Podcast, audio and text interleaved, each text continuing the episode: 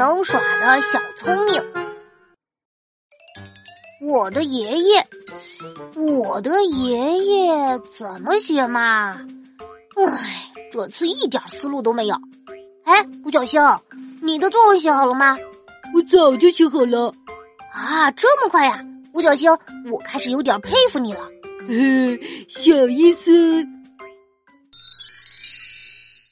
这次五角星的作文让我刮目相看啊！哎，五角星，老师夸你了耶。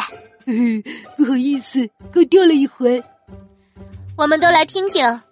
我有个可爱的爷爷，他扎着两个羊角辫儿，穿着一条翠花裙子，走起路来蹦蹦跳跳，漂亮极了。五角星，这就是你的爷爷吗？